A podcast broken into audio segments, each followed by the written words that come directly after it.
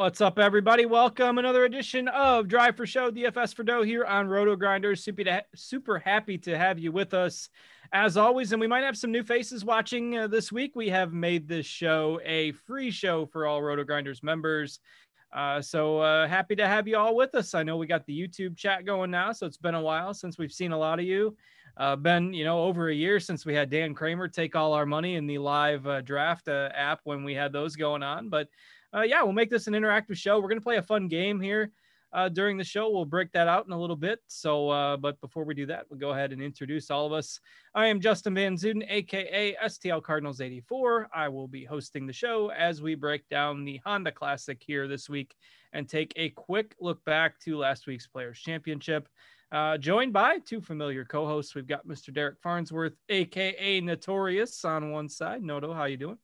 Uh, doing really good. Uh, ended up being a profitable week, although uh, it was a little disappointing. I felt like I got so much right. I mean, JT with the win, Brian Harman, my main man up there with the T3. I also had Sam Burns up there. So I felt like it should have been a lot better. I think I had 11th place lineup in the Drive the Green, the $5. Uh, so didn't quite get there on Sunday. My main lineup just absolutely landmines everywhere. Uh, no chance with that one. I had Cantlay and Webb, uh, a couple other guys that missed the cut. So um, luckily, uh, it was a good betting week. Other than that, awesome tournament. Uh, there was a stretch there where uh, we had uh, Brendon Todd shank it on 17, and then Bryson, you know, top his drive, and then Lee Westwood hit like an 80 yard slice. Um, for those 15 minutes, I felt like I could be out there with those guys. Yeah, that was pretty wild. That was a pretty wild stretch of golf there on Sunday, and it was a wild tournament. You know, if profit means getting more than zero dollars back from your entries, that's where I landed last week. Uh, whatever I got back was a bonus. Uh, almost had as many miscuts as made cuts in my player pool, so it wasn't uh, wasn't a great week for yours truly. But uh, hey, we've all got those from time to time. So uh, a lot of people I know on uh, the DFS streets got had the JT bets going, and some even you know bought in live when his number really dropped. So kudos to anybody who uh, got in on that. And, uh, and Noto, know you called that last week as well. So uh, we'll bring in the other co-host as well, Mr. Toe Tag and Tambo, Tyler Tamboline. How you doing, Tambo? I'm doing well. Another one. Anybody and everybody, I think, like you said, had that, and then some re-upped on the 40 to one on Friday with JT, as you mentioned. So it was a strong week. Uh, it could have been a lot better. The mega killed me. Uh, Noto, you definitely did come 11th in the uh, $5 drive the green. TJ and myself reviewed that on the Monday results DB show. And I wish I had that lineup in the 7125 mega. It would have shipped it by 30 points and we'd be you know millionaires and going to the TOC. So I, I wish that happened. It did not. Unfortunately, certain guys like Webb, Finau, Hatton, uh, there was a lot of burns there last week that, that crushed us all. So uh, overall, good week though. One thing I will say is Bryson. I, the, we just talked on this show, this very show last week about how much we become more of a fan of him. I didn't realize until this past week, though. I think I was only a fan was he when he wasn't about to crush my outright bets. Versus this week, I got the JT ticket, and he's just making even that double bogey was world class, and you've got that happening, and I'm like, man, this guy is just too good, and he doesn't go away. So I, I was, you know, quite disturbed at that point. I was happy JT finally got it going, you know, on the ninth hole, and then had a little run there with the eagle and whatnot, and got it done. So kudos to him, and it was overall a, a pretty decent week, but could have been a lot better, that's for sure. We'll try to make this week the week where it is a lot better for all of us uh, with the Honda Classic. But uh, it was definitely a fun Players Championship and one of the hardest tournaments I think to peg for DFS. I mean, so hard to get a six to six lineup because there are just so many big numbers. And it seemed like all the chalk just right away Thursday morning. You had Rory, you had Schauffele, you had Cantlay, you had Finau, uh, and others. You know, just highly owned top end golfers that uh, just went out and and did absolutely nothing uh, for you know that uh, Thursday morning wave and uh, even you know guys who you might think are safe. There's always a double or triple bogey around the next corner, so um, it, it, just made for it makes for a really difficult week as far as trying to get all your golfers through the cut. And even if they do, you know you got to avoid the big numbers on the weekend as well. So uh, obviously, Thomas ended up taking it down and uh, and had a you know, really good weekend after a, a mediocre start. But uh, Noto, other takeaways from uh, the players for you? Yeah, you got to feel for Lee Westwood a little bit. I mean, back to back weeks, uh, solo seconds, uh, he was right there, and it was one of those rounds where he had band aids and duct tape, just trying to hold it together. He was in it all over the place, and I look up and he's one over par. I was like, man, it feels like he's six or seven over right now and completely out of it. Um, and then he kind of made a run. And, you know, if he didn't three putt 17, he could have been right there. But uh, I was glad to see him make that final putt on 18, get solo second, get that extra 500K or whatever it was. Um, it's always cool seeing him out there with his wife or his girlfriend, whatever she is. Um, yeah, you know, he I believe. Yeah, he uh, he does all the yardages himself, and uh, it's just kind of cool. And it sounds like he's going to have his son on the bag for the Masters, uh, which will be cool uh, here in a bit. So uh, good to see him playing well. Um, I probably won't be playing him this week, but we can talk about that here in a minute. All right, the uh, the tease for what lies ahead for sure. Tambo, other takeaways from from last week for you? Uh, I, I don't know. It's hard to feel bad for Lee Westwood. I love the guy. I, I like like you said, Noto. It was kind of cool to see him pick up that extra 500k. He got basically API winning money for coming in second at the players. So it's almost like he, yeah. you know, had won the previous week, 2.7 mil across two weeks for himself. JT got 2.7 for first, of course, but Lee Westwood picked up some good coin. He had a little lads and dads event. He was speaking of the Masters. He was going out with his son to Augusta for Monday and Tuesday. So, you know, that will definitely come into the thoughts for the ultimate tease that we just discussed for what we're going to do this week. But uh, other than that, Corey Conners, great call, Noto. That was uh, right up there. You had him, you had Harman, you had, you know, JT, you were just all over it last week. So hopefully we can repeat that again and get back after it here. Like you said, it was a, it was a good week. It was a fun week. And now I kind of like it. You know, this was a tournament I was at live last year. The Honda has always been an incredible tournament. You know, Keith Mitchell knocking that 18 footer down in front of Rickie Fowler and Brooks Koepka to get his first win. Uh, JT getting it over Luke List in a playoff. Sungjae watched it live last year with Mackenzie Hughes having a shot and Fleetwood going in the water in the last hole down the stretch. I mean, this is always a great tournament, and I'm excited for this week. It sounds like we're going to have some weather involved, possibly as well. Yeah, as usually the case with this tournament, it's uh, it's a difficult tournament. I did uh, I did some some looking uh, last week or last night with uh, with the Honda. You look at the last 14 years, I believe it's 14 years. Yeah, um, only five players have made it to double digits under par in 14 years, and three of those were in the same year, uh, where you had two guys at minus 10 and one at minus 12. So uh, by no means a birdie fest with the Honda this week, particularly if the wind kicks up as it does sometimes in Florida. Uh, but that was the other thing about last week when you looked at the way those scores started on Thursday morning. It was like there was no wind and everybody was still uh, tanking. So uh, just a unique course at TPC Sawgrass. Uh, did you guys see the shot that uh, Brendon Todd hit on on 17 yeah. on Sunday? Uh, you know, it uh, went along with all those that uh, Noto mentioned with the Westwood uh, or Bryson Shank off the tee and just bizarre some of the shots you'll see on uh, on that course. But uh, hey, Noto, I bet that shot made you feel better about your attempts there at 17. yeah, I hit the little wood right in front on my first one, and uh, I got a seven on that hole. So I beat Kevin Non, Benny on. Um, so yeah, that made me feel pretty good, and uh, it was a good week for uh, all of our subscribers. We got a bunch of messages about. Uh, some big hits. So hopefully they listen to our good advice and not our bad ones. Yes. For sure, for sure. Well, let's go ahead and dig into the uh, Honda Classic this week, and uh, I'll let Noto go through the course here in a second. But Tambo, you mentioned possible weather. What have you seen so far as far as possible impacts this week? Yeah, certainly going to take another look at it. I believe it's you and I tomorrow night. So we, you know, we're talking a little bit on this show now that it's free, a little bit about some of the premium stuff. Obviously, we've got the Wednesday lineup HQ show. I think it's you and I tomorrow cards, but we'll look at the yep. weather more in depth. But what I'd seen was, you know, Thursday looked like some wind, 20 miles per hour plus with Gus. Obviously, this is a wide open course. The way the setup is, you got the bear trap there where the wind can really pick up just across. It's completely wide open. And then the other thing I saw was for Sunday, looks like potential for 30 plus. So talk about a way to end a tournament where, like you said, guys already are, you know, minus six, minus five. That's the type of score we've got winning this thing. And now you're going to bring in potential 30 plus mile an hour wins. That can make for a really great finish. A lot of carnage. If you like those types of tournaments, and we normally talk about it on here that we do, uh, I'm all for it. I can't wait. So it just makes it even more exciting for the upcoming week. Yeah, for sure, and it's uh, it's a challenging course, as I mentioned a little bit ago. So you throw some wind and some elements in there, uh, that's not going to make it any easier for these guys. So my bold call, again, if you're a premium subscriber, check out our expert survey. My bold call this week that uh, uh, the uh, winning a winning GPP lineup uh, in a you know lower entry uh, has five or six this week. I think it's possible. So we'll see if it gets there. But Noto, why don't you go ahead and talk about the course a little bit and what makes it so challenging for these guys?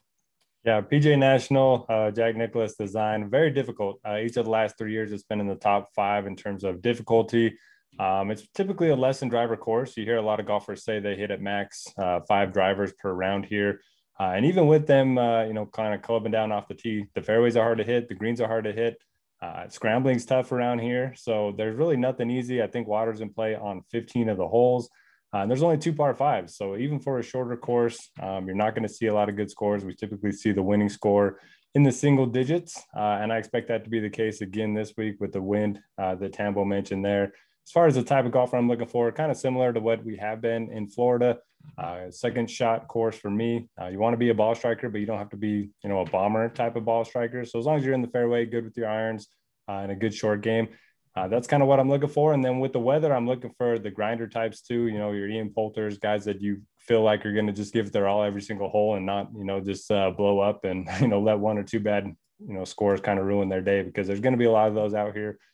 And yeah, that's pretty much it for me. Par is good. So uh, Par is you know, good. And, and, Noto doesn't have Brian Harman this week, so I'm not sure oh, what he's going to do. He but, would win. Uh, you know, we got to find the uh, you know Jim Furyk as the replacement for uh, for Harman this week. But uh, uh, Tambo, what you think about the uh, type of golfers and uh, and uh, guys you're looking yeah. at this week? Uh, I was just laughing because Furyk, but he actually will come up and be a topic this week. So we'll save that for later. But yeah, uh, I'm, I'm with Note on quite a few things there. I think one of the things that popped to me was it, it does come up in quite a few of the quotes. You see, you know, you can always go back and again, people watch this for the first time. Maybe, you know, I spend a lot of time looking at these quotes and reading them that, you know, speaks to the course, different times a year, different weather elements, things that they encountered. And I think for me, the one that came up often was the fairways, how important it is to position yourself to be able to even have that second shot in. And then to Noto's point, I think you know, fast, firm is what we're expecting, a little bit of wind, things like that. There's going to be a lot of missed greens here. So if you're not good around the greens or you don't have the eligibility to scramble quite well, then it's going to make it really difficult on you. And then back to the grinders standpoint is when you're building your lineups in general, for me especially, uh, you know, I'm looking at it as if you know you're building four six out of sixes. That's what you're trying to do. So I am going to take into consideration what could be encountered on the weekend, and if it's going to be windy and we're going to have these situations, I am going to want some of these Furyk, Zach Johnson's, Poulters, some of these names we'll get to as we go down the list and just take my chances and hope they can squeeze out a cut and then have themselves a decent weekend. We saw last week. Uh, I won't say it'll be identical by any means, but you know, Justin Thomas wasn't even in the mix. That's why there was a 40 to 1 on Friday night. And then he goes and posts a 64 on a day like Saturday where there wasn't really much wind, was able to get out there early, do his thing, and then grind it out on Sunday and continue with just a, a ball striking clinic. Not saying everyone's going to be a JT here, but just to give you an example, uh, basically making the cut at tournaments like this is all you need to do. And you can sort of be in the mix. So, uh, you know, that for me is going to be a big factor when I'm building my lineups this week. Yeah, for sure. Always, uh, always impressive when guys barely make it through the cut line and then end up winning a tournament. You don't see it too often, uh, but this could be one of those weeks. You're not going to see a lot of disparity in scores amongst the players who make the cut. You get through the weekend at, you know, you get to the weekend at maybe two over, and the leader is, you know, four or five under. Um, you're in the mix. So uh, will be fascinating to watch it unfold. Let's go ahead and start digging into the golfers this week, and I want to start by talking about uh, you know maybe the the three or four golfers at the top. It, it's a it's a pretty weak field uh, this week. Uh, Sungjae Im, the defending champ, Daniel Berger's gotten some attention. You got Niemann in there, uh, but I think Berger deserves a mention first, and then we'll talk about these other guys. And the reason uh, is because Berger's been playing really well. He always plays good golf in Florida, but uh, rumors have started to creep up. He mentioned that he was dealing with a rib injury last week. I believe he had an MRI yesterday. Uh, and you know, with the we've already seen a lot of golfers withdraw from this event, so there are some concerns. So, how are you guys handling Daniel Berger's injury risk and you know withdrawal risk this week, uh, and weighing that against the fact that he clearly is one of the best golfers overall in this field? So, Tambo, your thoughts on Berger, and then we'll talk about the other guys at the top yeah, I'm hoping if he withdraws, he doesn't pull a Daniel Berger and wait till the tournament starts. I'm hoping we do get the early news. I mean, he's done this in the past, but I don't think it's intentional or he's just trying to be malicious with it. Obviously, you know, probably could care less about our fantasy lineups, but you know, we hope that if he does, you know, withdraw, that he does it in advance. So, uh, other than that, though, man, it's back to what I've always said about this injury report thing. It, you know, it's in this in something like golf, it's just going to give it a sense of people are going to be off of him. Uh, the more this, you know, rumors, if you will, linger on, they're not really rumors. He's talking about it. It's been posted by reputable websites and, and, and feeds out there. So I think, you know, if he plays, I'm going to play him because he's been grinding it out last week and got through. You know, think about Paul Casey last week. He was shaking his wrist on Thursday with a with a wrist wrap, and 90% of Twitter said he's out. It's happening. He's done. Uh, where did he finish? T5 in the end. So sometimes they can just grind it out. I'm not going to go heavy with them. I'm not going to get stupid with it. I'm just saying it, it's just a great if you're going to get the guy that probably would have been the favorite and possibly the highest owned in the entire field at, at you know five to ten percent ownership because of rumors and because of you know not just rumors like I said, but just news that's out there. I am going to take shares of him and, and play him in my MME because he's just too good. And, and if he does gut it out and play through, the one thing that does worry me quite a bit and talked about this yesterday on the Fantasy Golf Degenerates podcast was that there is it's almost like a look ahead spot in the NFL, right? Where sometimes people, you know, bet a ticket. They're like, how did that lose? This is this team versus that team, but not knowing about what they had in front of them. And we do have the WGC match play. We got some big events that are upcoming. Obviously, uh, you know, this is the Masters that he can get into. So, you know, he couldn't get into the one that we everyone hated the fact that he didn't get into the November Masters, but it's just the way the rules go. Well, I think he's going to be looking ahead a little bit. So that factor does worry me. I hope he's got a quote or something that comes out. And, and if he can't play, just withdraw. Take it, take it out for us and let us play some of these other guys. That's what I'm hoping for. All right, Noto, agree or disagree on how to handle Berger this week? Yeah, I think Tambo uh, mentioned it perfectly in that uh, I'm not going to use him um, in my main lineup, but I do think he's a great MME play. Uh, look, he played last week and he's going to play next week at the WGC. So I don't think he would be teeing it up um, if he didn't feel decent about the rib injury. Um, it's a concern for sure, but um, I think the fact that his ownership is going to go down because of it, uh, that more than makes up for it. So MME play for me, but uh, not going to make the final cut in my main lineup. Yeah, I don't think it would be smart to obviously play him in a cash game setting or anything like that, given the uncertainty. Just pick your other favorite guy at the top, uh, and maybe stick to Berger in uh, in tournaments. So, all right, let's talk about the others. Uh, I mentioned a handful of them. We've got uh, you know a, a, weaker field this week, so that's going to add some appeal to Sungjae Im, defending champ at 11K on DraftKings. You got Niemann. Uh, you've got Scott. You've got uh, the last couple weeks runner up Lee Westwood there above 10K. And Noto, you mentioned maybe no Westwood this week. Is it a price thing or, uh, you know, he's playing over his head thing or what's your logic there? And who else do you like near the top? Yeah, for Westwood, it's a combination of price and I probably fatigue. I mean, back to back solo seconds got to be a little bit taxing mentally.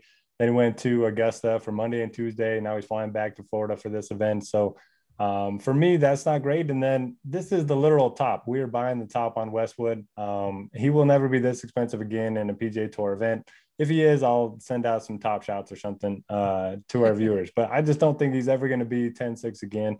So you're buying the top doesn't mean it can't pay off. He's been, you know, playing some great golf, and he was even in good form, uh, you know, over in Europe before he came over. But um, I just don't think he's as good as some of those priced around him. Um, I'm also worried about Adam Scott. I mean, he's lost strokes tee to green in three straight tournaments. That's his worst stretch in 2015. Uh, I know he's played great here throughout his career, but um, he was great at you know TPC Sawgrass and he was T48 last week, so that's a little bit concerning. Niemann hasn't been great on Bermuda throughout his career, so uh, for me, all signs kind of point to Sungjae.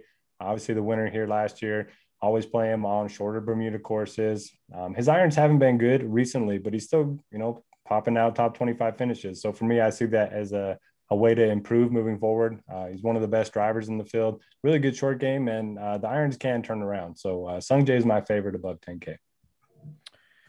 All right. Uh, Tambo, your thoughts on the uh, other golfers above 10K? Um, any any hot takes there?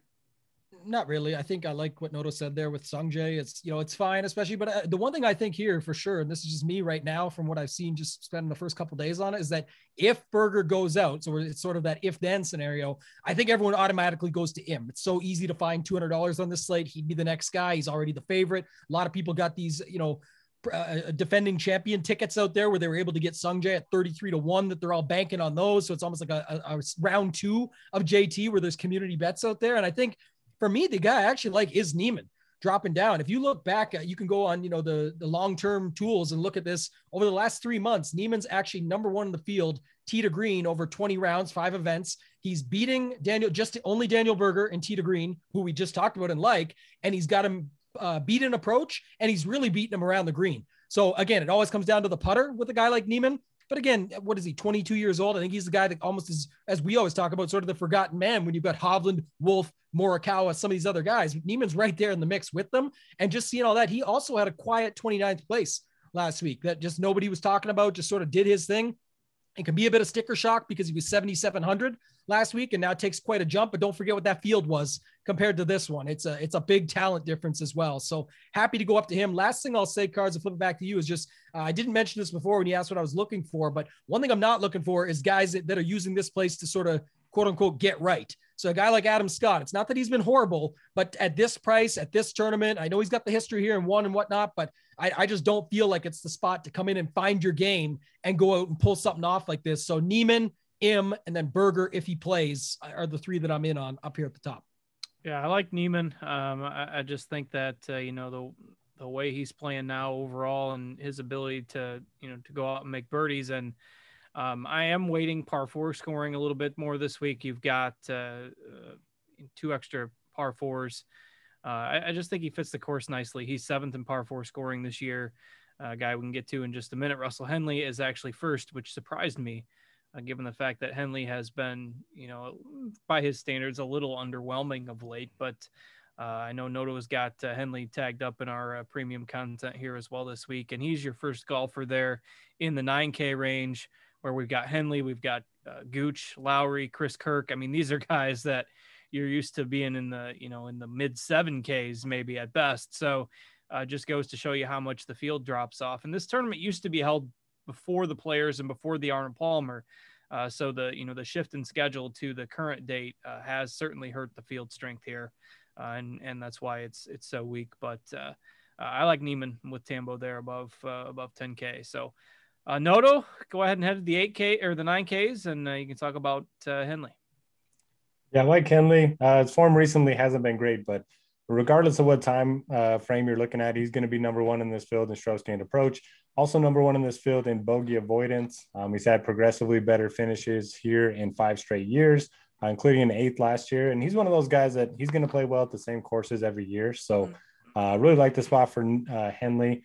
And I've been using course comps a little bit more in my model. Um, I talk about it in my video, which all of you uh, premium subscribers can check out each week. Um, and in the the seven courses that I'm looking at this week, TPC Summerlin, Pebble, Waialae, TPC Sawgrass, Colonial, Innisbrook, and Harbour Town.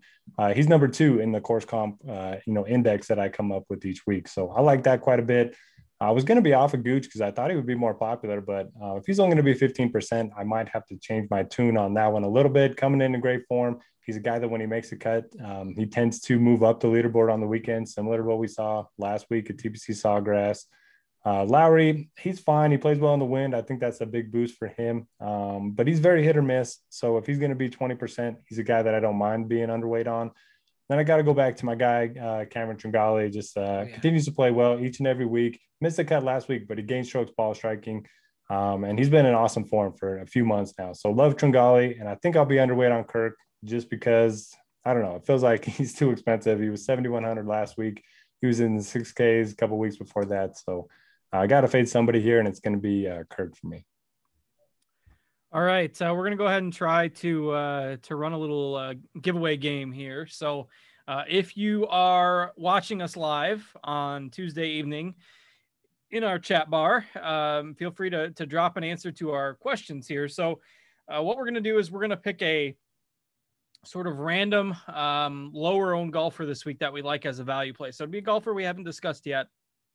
Generally, a value option somebody who's on the DFS radar for this week, but uh, is certainly not going to have a lot of ownership. So that's the hint that we were going to give kind of a random name drop here. Uh, and the person, if a person gets it right, uh, we'll uh, we'll let the chat know that you know eventually that it has been uh, it has been guessed, uh, and then we will reveal that winner towards the end of the show, and we'll give you a free weekly premium subscription here at Roto Grinders. So if you're already a premium subscriber, um, don't uh, don't spoil the fun for those who might not be and and who might want to guess. So, guess one of our uh, lower owned value golfers this week. Uh, our producer Devin has a uh, a little um, uh, photo ready uh, showing the, the, the the correct golfer. So we can't play any games here. The golfer has already been chosen by us before the show. So again, value on the DFS radar, but lower owned this week. Uh, we'll limit everybody to just a couple guesses. We don't want anybody spamming the chat, but uh, take a couple of your best guesses at this uh, unnamed golfer that we will uh, we will reveal later in the show. So drop your guesses in the chat if you are watching us live. But uh, we'll go through a few more uh, golfers here. And uh, Tambo, go ahead and talk about some of your favorites in this 9K uh, range. Yeah, the two I liked. It's a tough. It's a smaller range, so no to obviously hit on them. I guess the biggest thing for me was coming around on Gooch a little bit more. Just looking at today, uh, par four scoring that you just mentioned, cards. You know some of the stats lined up, and then just thinking he'd be a little bit more popular than Lowry. But you know, I, I bet Lowry, but I'm almost happy to leave it at that because it's like either he does or he doesn't. I know there's a lot of narrative going in with Shane Lowry here. You know, lives down the street. The game that he showed, the open, you know, uh, he won the Open. He's the jug holder. So, I mean, he's got that going for him. If you got the windiness and things like that that pop up, he's got great hands around the green. Good result there last week, 21st here last year. There's a lot of great things to say about him, but the ownership is really creeping up already. And it's only Tuesday. Uh, if Gooch is going to be lower owned. And then I like Henley and Tringale. Tringale, again, you know, talk about a spot to get right. I just mentioned. So he misses the cut last week. But if you look uh, before that, and he barely missed it, but it was 31st, 26, 7, 17, 18. The guy's just been playing some incredible golf. You flip over to the stats, and he's got everything in his in his favor over the last three months. For tee to green, he's in the top 10 in this field. For approach, he's in like the top 10, top five, top 10, like he's right there. Uh, around the green would worry me a little bit, but I don't know. He hits a lot of greens as it is. So uh, we'll have to see how that goes. But I think just at that price and if he's going to be much less popular than some of the other guys around him, it's looking like 14% right now. I'll play him over Kirk. That's what I do know. So Henley, uh, Gooch, and Tringale are the three guys for me in there. All right, yeah, I like Henley as well, so we'll make it a clean sweep there. Um, and it just it gets tough to pull the trigger on uh, on some of these golfers because they're more expensive than we're used to paying. But uh, that's going to be the case for almost everybody in this field. It's just uh, the nature of a weak field event. Everybody's dealing with the same salary cap, so uh, it's all relative, as they like to say. But uh, uh, we've got Rickie Fowler at 8,900. So he always seems to come up. Either he's got good course history or heck, it's a weak field. So surely this has to be the week for Sir Fowler um, I don't know. I let you guys talk me into it one week, and that was about enough for me. So I, I think I've got to pass on Fowler here going forward. But uh, uh, you know, you got Doug Ghim and Brendan Steele in there. Ghim has been in, in the mix the last couple of weeks, uh, and he's an Illinois guy, so uh, always a fan of Doug Ghim. And his Sunday collapses have made his results look a lot worse than he's played. And you know, it's part of the uh, part of the growing pains for a young golfer making his way onto the PGA Tour. And I thought it was really nice of Justin Thomas to say, you know, hey, you know, condolences on your round, or here's, you know, here's what, uh, give him some tips there coming off the 18th green after Justin Thomas won the tournament and could have very easily just, you know, brushed off Doug Ghim. I thought that was pretty classy of JT to do that last week as they were walking off the 18th hole. So uh, I'm a Ghim fan. He's been playing better golf than, you know, than the Sunday rounds would indicate. I think you can attribute some of that to nerves. I think eventually he'll be better for it. Uh, so, you know, Steele, I think, is going to be the popular pick in this range, but uh, I don't mind going back to Ghim, and I'm off of Fowler for now. So that's my thoughts on the high end of the 8K range. Uh, Tambo, I'll let you have first dibs at this one. Who you looking at in here?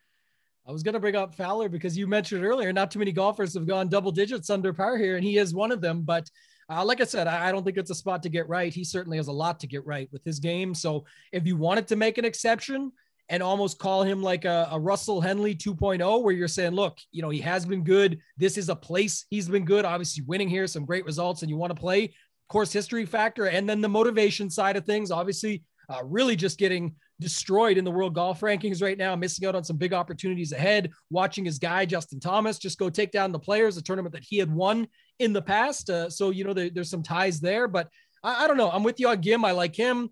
Uh, I always like Cam Davis. Uh, again, I think this price is good. I think it's fair. There may be some sticker shock to it and, you know, disappointed the last couple times out. But as far as if you look back again over the last three months, six months, whatever, it's not really needing to get right after one or two events. It's really, he's been playing some great golf.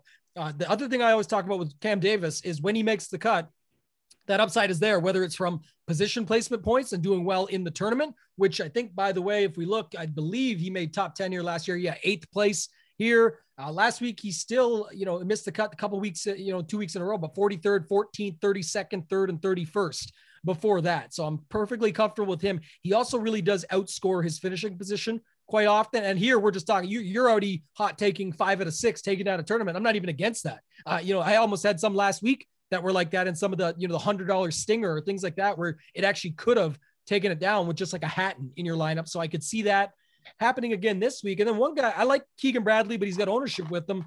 But the guy that I, is going overlooked here, as far as our ownership projections are concerned right now, is Dylan Fratelli. And his tee to green game was right up there with Berger last week and really just didn't have the putter. He's got a solid around the green game. I know he can play well in the wind. Uh, South South African, you know, he's got some of these, uh, you know, types of courses that he plays on already and a lot in the wind and weather. So I think he'd be a guy to grind it out and coming off a pretty nice week for himself. Two times out here, he's made the cut two out of three, 58th and 11th. So I think uh, he'd be an interesting play at 6% at just 8,200. And then I'll leave Poulter. Uh, Noto did drop his name. I, I do like Poulter quite a bit as well at 8,100. All right, so some interesting golfers in this 8K range that uh, you know, maybe even better than the 9Ks. I've actually seen some Matt Wallace buzz on the Twitter machine as well. So uh, nothing's crazy in this field. So Noto, your thoughts on the 8Ks here? Yeah, I've been Matt Wallace for a top 10. He's kind of a European grinder type, really good short game. Uh, he's been good in Florida, T18 at the API. Uh, had a couple other high finishes in Florida a couple years ago. So don't mind him as a lower owned option. Um, going back up to the top of the range, this is where Brendan Steele um, was like seven or eight over par. Everyone was tilting him. He was one of the highest owned golfers of the week. Uh, I think it was three or four years ago. Came back, made the most epic run ever to make the cut, finish in the top 15.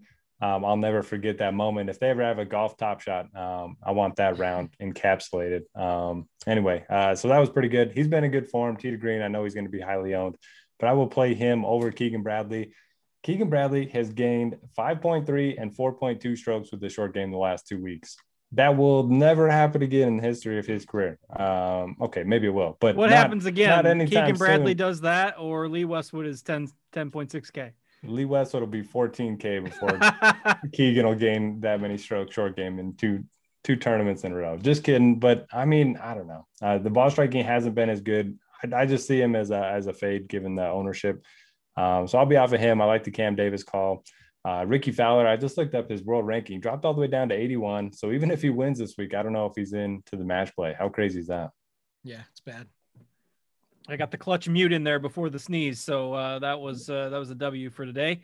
Uh, so that did not blare over everybody's microphone. Uh, but uh, in the process of that, I uh, I missed a lot of what Noto was saying, so I apologize. But if Fowler could, if Fowler wins, he, I mean, he, I, don't, I don't know how the the points work, but he's 81st right now. Well, it's not going to matter. He's not going to. um, anything else in the 8Ks? I don't really have a whole lot to add uh, um, outside of the guys we've already Poulter. talked about. Yeah, yeah go we, ahead, we, Noto. Yeah, go with Poulter for sure, and then I'll add one more. Noto, go ahead. All right, so his approach game hasn't been great recently, but he's just a grinder type. He posted a funny video after his first round with uh, Stenson and Rory saying those four were combined 29 over par. So he's not taking himself too seriously. He is right on the bubble when it comes to the match play. He's at 65th in the world. He needs to be in the top 66, assuming you know Tiger's not going to be there, Brooks isn't going to be there.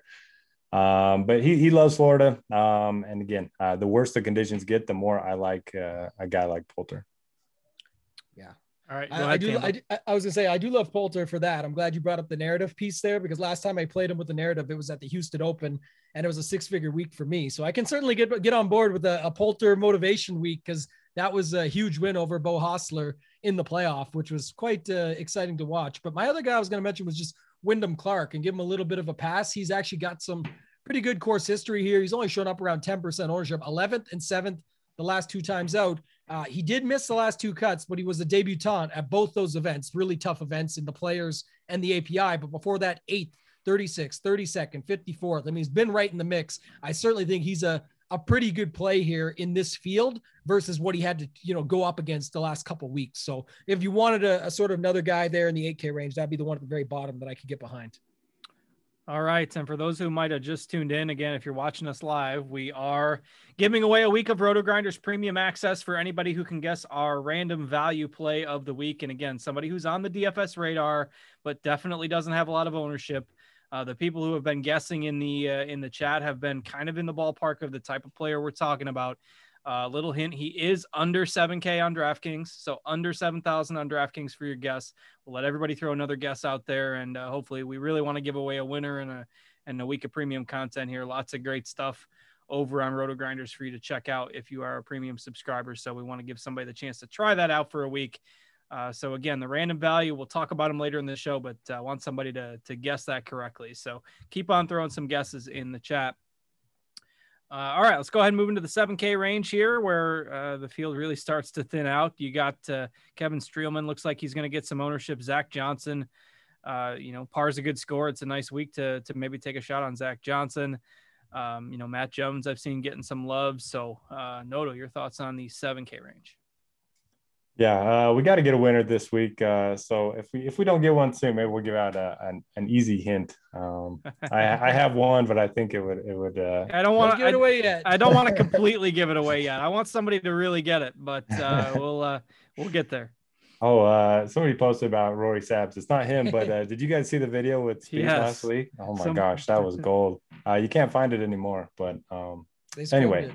Back to the seven Ks. Um, so Kevin Streelman rates out well for me. Zach Johnson rates out well for me. Matt Jones rates out well for me. Uh, I mean, I like them all. Uh, they're actually all top 13 in my model, which is kind of crazy given, uh, you know, just the type of golfers that they are. They're typically more cut makers than anything else. But uh, I'll give the edge to Jones uh, of the three. And if they're all going to be pretty low, and I get or pretty low owned, I guess I'll I'll be overweight on them. Uh, somebody in the chat mentioned Brandon Wu. I kind of like that for tournaments. He was in great form on the Corn Ferry Tour, T7 at the Puerto Rico Open. Um, so I'll take a chance on him. Uh, Wasn't there a and- Wu that was playing in the Outlaw Tour around a year ago when we were we were doing Outlaw Tour stuff because there was nothing else? No offense to the Outlaw Tour. was it him? I don't know. That's what I was trying to remember. Was it him or was it a different Wu? I think it was Brandon Wu because he played on the Corn Ferry Tour. Because I remember, right? He was always mo- one of the most expensive guys. Right, because obviously he was high class for the you know the Outlaw Tour, so uh, I think it was. So I mean, uh, you gotta play him now. If you played any Outlaw Tour Yeah. last, you know, May, June, July, when there was nothing else going on, I mean, it's destiny. So Yeah, I- I like and Brandon Wu. MJ Put him in MJ. Daffue, that Daffue guy was uh, playing in those too, and we've seen him a couple times. So yeah, I, think like that Dil-. I think it was Dylan. I think it was Dylan, but Dylan Wu. yeah, I think you're right. Yeah, I played a lot of Aw, outlaw, man, trust me, but uh, you just spoiled the fun. I think you Well, we're not right. spoiling anything. Brandon Wu literally just came like seventh in the Puerto Rico Open a couple weeks ago. Like this is a great play at 7,800 that half the world won't know, and you can hop on. So might have spoiled know, the but it was Outlaw gonna, Tour it was more but- fun when he was the Outlaw Tour guy. Yeah. When he was our pretend- hero. yeah, yeah. Go ahead, Noto.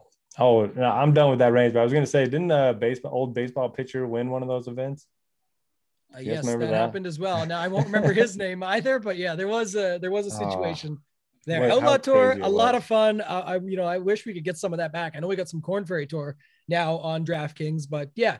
Uh, did you talk about Poston? No, no, that was your your tag here, and I, I want you know I'll, I'll go if you want. He's a great play this week, I think.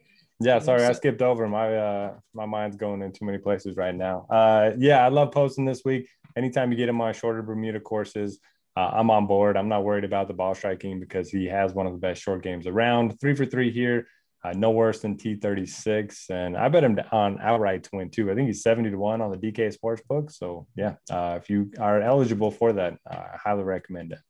I, I like him quite a bit actually, and you know, just another tidbit to add in on here. You know, Cards and I are always notorious, no pun intended, about going on about these good Sunday rounds. And we talked earlier, Cards, about you know par being a good score. How about bogey free Sunday at the Players for JT Poston as a way to come into this tournament where you know he's got to be you know looking for a, another W. He won at the Wyndham, which is a Bermuda course that we comped last week, where this course also kind of comps. Talk about Rickie Fowler winning the Players, the Honda, JT winning the Players, the Honda. I mean, these definitely go together. It's literally the same thing almost time of year, all of those factors. And uh, Poston watched his buddy Max Homa win the win the Genesis at Riviera. He's got to be feeling like it's time to go out and get himself another. So at 7,900, he actually feels underpriced to me, as crazy as that may seem. And if he's only going to be 7% owned, I think he's one of the better value plays this week. I'm with Noto on Streelman. I like some and Jones even, but I, I like some other guys here. I like, you know, List can go back to him. I think just, you know, again, not necessarily getting right from the last couple times out, but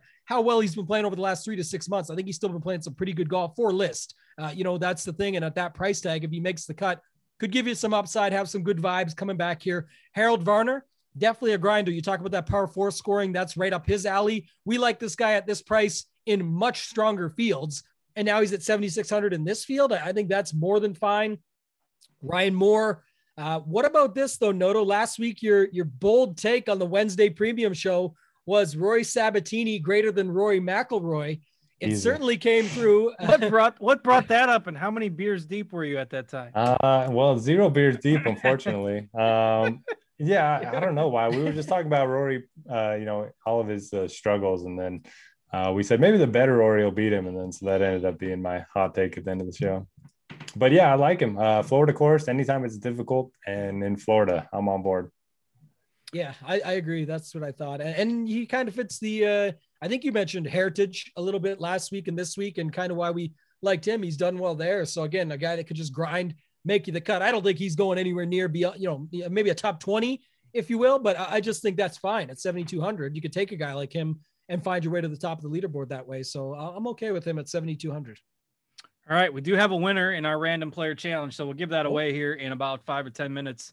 Stick around if you're watching and you've made a guess here recently. We've got a winner, uh, so we will give away a week of Roto Grinders Premium to the uh, successful nice. person who guessed that uh, right here in a few minutes. So, kudos to the winner in advance. All right, so let's go through some of these other 7K options. Uh, Tambo likes to needle me about Johnny Vegas uh, because I got him right like once upon a time. Uh, but I think he's actually viable this week and he's going to get some ownership at like 10%. So now that he's becoming a little chalkier, I'm not sure how I feel about it. But, uh, you know, McNealy, NeSmith, Richie Werenski, Van Rooyen. I mean, these guys are capable of popping. They're not the most consistent golfers, but, you know, there's some guys in this range that, I mean, they don't feel any worse than – you know the 83 84 8500 dollar options so i'll probably be a little bit overweight on some of these mid 7k golfers in in gpps uh, noto other thoughts on this uh, range for you before we move along to the values yeah, I like NeSmith. Uh, I like Sabbatini. I'll be overweight on Adam Long. Uh, his proximity numbers are pretty good. T22 last week, I believe, at the players. T27 last year here. Um, and then Ryan Moore, I mean, he rates out really well for me, but he's made two cuts since like August. It's just he just hasn't been playing a lot of golf. I just don't really know where his game's at. His irons haven't been as good as they typically are. Uh, so I don't know. I don't know if he's going to be the popular guy down here. I don't mind being underweight on him. All right, Tambo. Any other thoughts on this range for you before we move along? I like uh, I like Sabbatini, Werenski. I liked Moore. I'm surprised to see the ownership at almost 12 percent. I mean, he played well last week. I was going to say that was sort of the good thing, but uh, the guy I was on mentioned him yesterday too was Matthew NeSmith. I, I just think uh, too strong with his with his overall game stats wise. You know, coming in here, that looks pretty good to me. And I bet him as well at 100 to one. I thought that was good. 38th here last year. Uh, again, last last couple weeks out are tougher events. It's kind of like that same thing that I talked about with Wyndham Clark earlier. Before the last couple weeks, 20th, 16th, 7th, and now he comes into a field that's just much much weaker. So uh, I do like him. Werenski, who I mentioned, Adam Long, who Noto mentioned, great week last week, just very quiet. And if you go back, even in this year's just just past this year's U.S. Open, he came like top 15, and that's a tough field, very tough track. And now you're going into the same sort of situation, coming off a pretty good week. So I could go back to him, and then if you want to play that same U.S. Open narrative, just a grinder with a name that no one's really gonna be on this week, but he's actually coming in off three straight made cuts, got uh, a fourth, 17th, 21st, and three of his last four years here, and that's Lucas Glover at 7,000. We all we know what he needs to do but at 7,000, that's baked into the price. Like, yeah, he has to make some putts, he has to do his thing, but can he grind out a made cut? Yes. Can he do something over Saturday? And maybe then we just spoils us on Sunday and, and really, you know, ruins our lineup on Sunday. Okay. But I'm going to build for that. And I'm happy to do it at 7,000 with a guy like Lucas Glover this week. So uh, a little bit more risky play, but I think he's fine at 7K straight. Mute. Yep, muted. Uh, we're good now. All right. Before we get into the uh, value plays, I've got uh, just a couple promos we are doing over at Roto Grinders. So, uh, if you are interested in becoming a Roto Grinders premium subscriber, we are giving you the option to select specific sports for your premium subscription now. So uh, you can, you know, pick and choose whether it's golf. Obviously, if you're watching this, we think you're probably interested in golf. Uh, but uh, NBA, MLB season's coming up. Basically, uh, you can pick and choose what you want as part of your premium subscription a la carte style. Um, and you can use the promo link in the description of the uh, video. And uh, Devin, our producer, will drop it in the chat to get 10 $10 off uh, your first month of single sport premium. Or you could choose the combo package, which basically includes every sport except for uh, NASCAR, which is on its own. So check that out. You can click the link and uh, and learn more. And then also we have an affiliate site, uh, Scores and Odds, which Notorious and Tambo and I we all do some uh, picks, uh, betting picks. It's a, a, sports betting site, so uh, you can check that out. We've got uh, five days for five dollars five days for five dollars promo going on at Scores and Odds. That offer is available through March 22nd, so through next Monday, just in time for March Madness. Uh, so again, five days for five bucks. Scores and Odds. We're doing a lot of stuff over there, up and coming. Good stuff to come there. So check out those. And again, we've got our winner of the contest, which we will get to here in uh, just a moment. So uh, we'll talk about some of our other favorite values before we get to the uh, the winning selection. But uh, plenty of you know reasonable punts below 6K. I'm not sure you want to be going to too many players in the uh, punt zone, but uh, you know maybe take a shot on one to round out your lineup. I've seen some love for Sepp Straka. Denny McCarthy, you know, a few names that have been bandied about a little bit. But Tambo, you got a couple favorites under that 7K mark this week. I mentioned Furyk earlier, and uh, like I said, it may come across uh, as a joke, but he's popular, so of course I like him. Right, eleven percent at uh, sixty nine hundred, sure, but I, I, don't know. I think it's just it's pretty interesting, that, you know, the the dynamic of it and how it sets up. I think you will need some of these guys in your lineup. That's again back to you know pumping the show for tomorrow. We appreciate you guys here today with us. But when Cards and I go through it tomorrow, that's exactly what we're looking at. What do these winning builds look like? What do we think everybody's doing in these large field tournaments? And how can we leverage ourselves against that? So it's certainly a show to tune into. Uh, he would be a guy that stands out to me as b- maybe being a, a plug and play. But one thing I'll say about that, just because he is showing up at 11% right now, is I think a lot of people stop at Furyk and try and fit him in as their last guy in.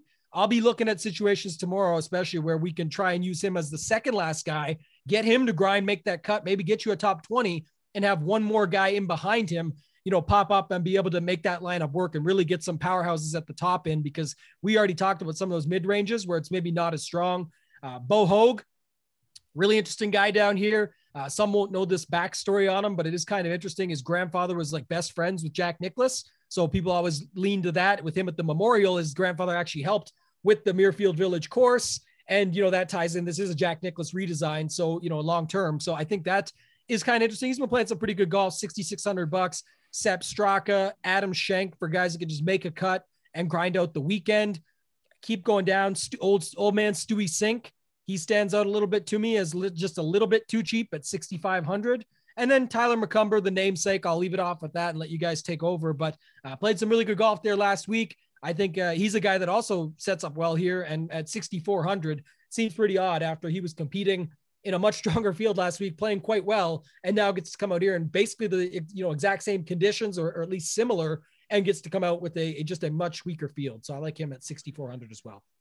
You know, I, I was looking at some of the discussion in the chat. Noto talked about the Outlaw Tour being his most profitable DFS sport ever. And I remember Noto had a couple hot weeks right out of the gate with the Outlaw Tour, and you know there wasn't a lot of content to be found for that. So all of a sudden, everyone who was reading Noto's stuff over on Roto Grinders started. Everyone started using like the same lineup, and you'd see a a 50-50, and everybody's using the same Outlaw Tour lineup that uh, that Noto was you know writing up in, in most of them in his article, and you could kind of figure it out uh, because Noto was doing so well that Noto ended up having to list fewer players in his Outlaw Tour articles yeah. to uh, to keep you know everybody from overlapping his lineups.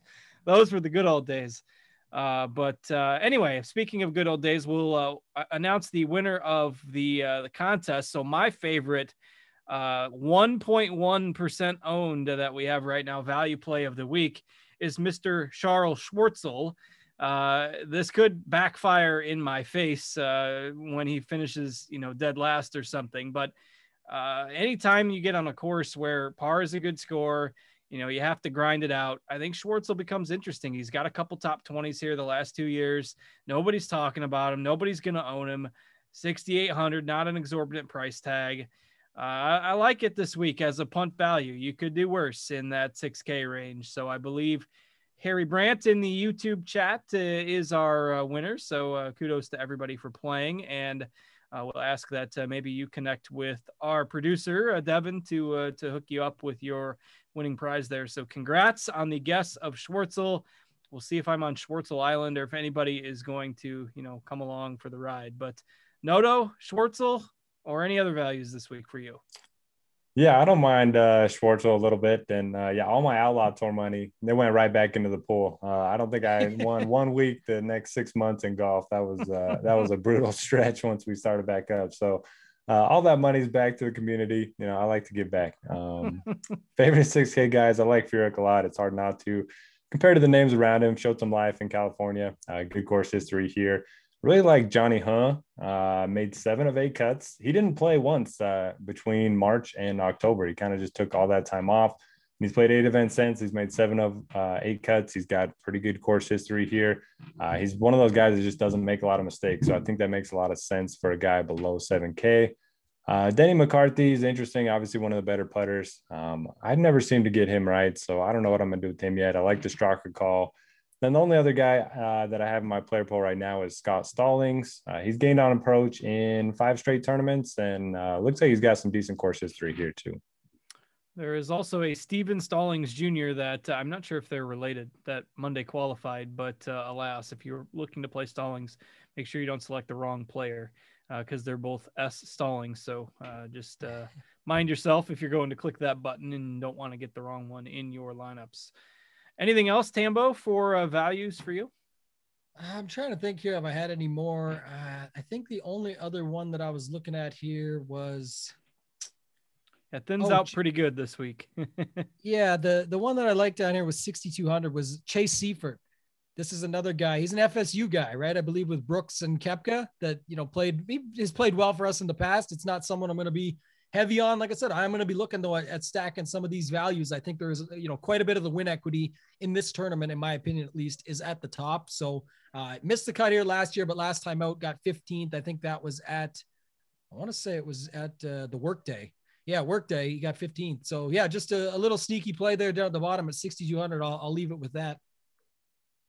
Yeah, there's not too much once you get down to the uh, the very bottom of the player pool. This uh, this field thins out pretty good, and uh, you know we almost got a full hour out of a, a pretty weak Honda Classic field. So it was super exciting to be back, uh, doing the free shows for all of you and hanging out on the YouTube chat.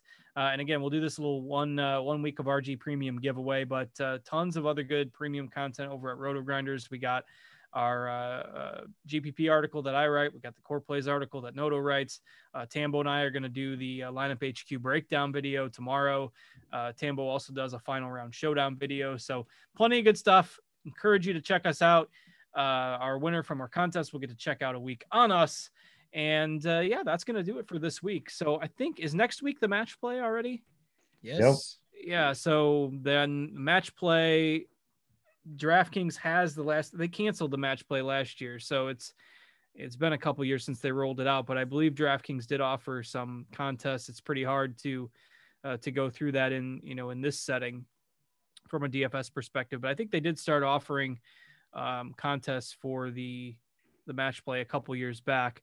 Uh, but there also will be a secondary event uh, at Corales in Punta Cana in the Dominican next week, which I would imagine will be the uh, primary event for DFS content uh, and and contests. So uh, we'll have to remember the match play. Not to cut you off, but that's why people want to get their RG Premium membership. Is there's a ton of strategy to it. It's actually one of my yeah. favorite tournaments of the year, where you can literally win a tournament on Saturday potentially and and have a GPP taken down if nobody else has got the right mixture of the pool in there. So a lot of strategy will be going into next week, and I'm super excited about it. So yeah, de- definitely a fun one. And then like you said, the Corales, I think it is, or it's something like that on the other side. But yeah, it's going to be a good one uh, definitely a good week when you can play two different, you can sweat two different golf contests.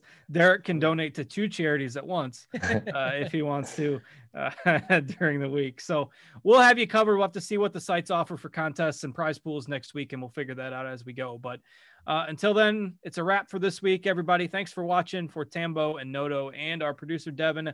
I'm Justin. Have a great week. Take care, and we will see you next Tuesday. Bye, everybody.